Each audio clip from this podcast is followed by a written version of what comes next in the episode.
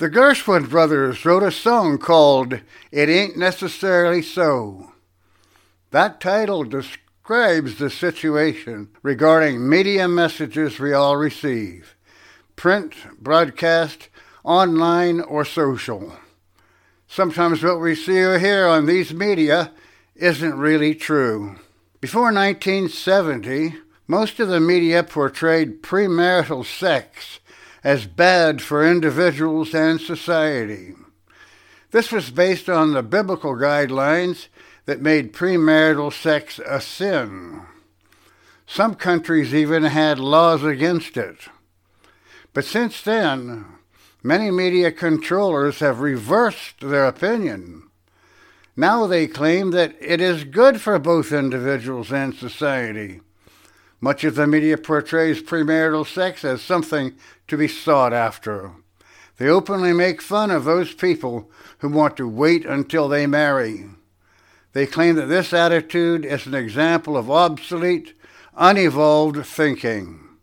These media messages say premarital sex is beneficial for individuals and society. It ain't necessarily so. Many believers in God wonder why premarital sex should not be practiced. Many media sources say, How can it be a sin if it does not offend either the individual or society? Some think God restricts them as a form of discipline or even punishment. However, reading the original documents concerning Jesus' teachings, the New Testament shows us that God made this prohibition not because he's a killjoy.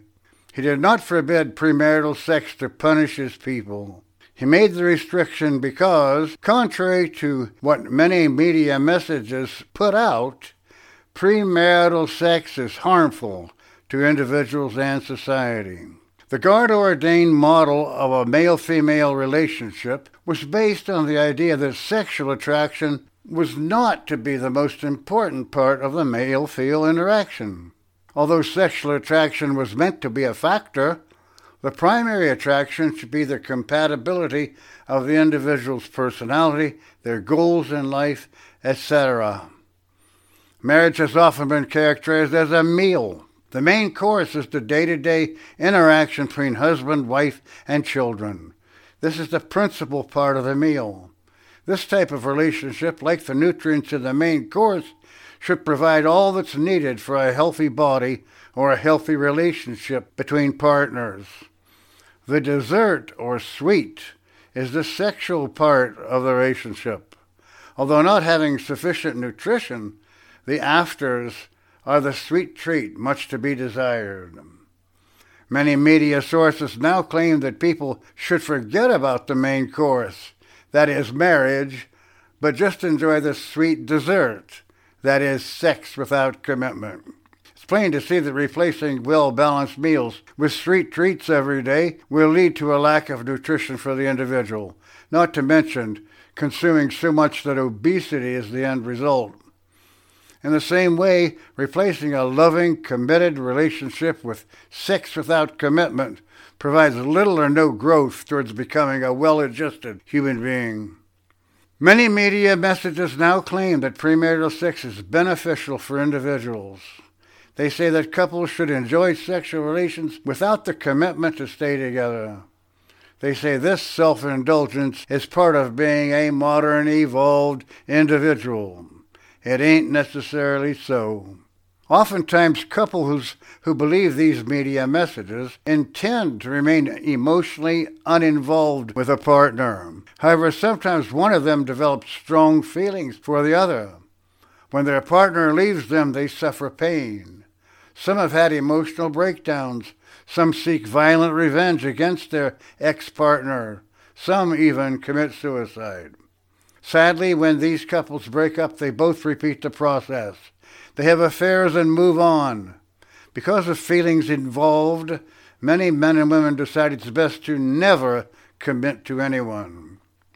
This is injurious to the individual because they never get beyond a using type of relationship based on selfish needs. One or both of them use the other for sexual gratification. They never allow themselves to get deeply emotionally involved with anyone.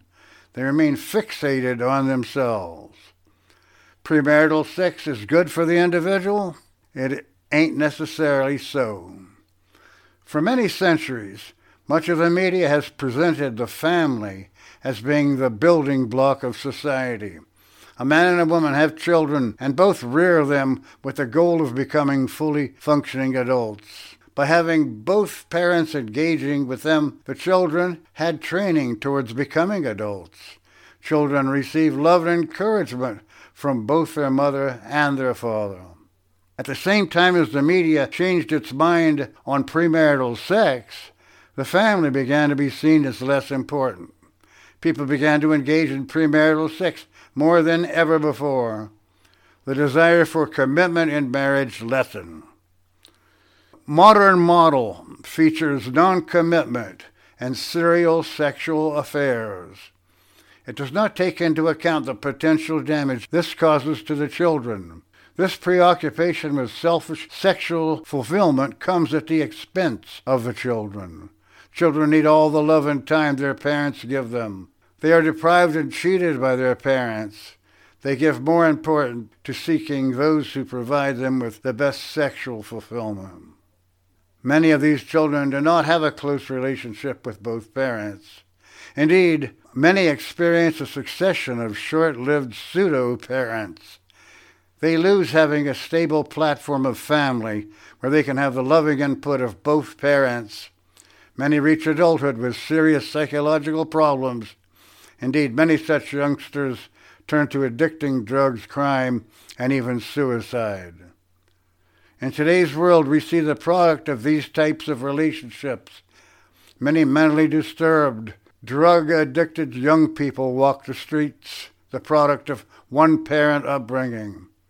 The cost to society and to law enforcement and medical care is astronomical premarital sex is beneficial for society?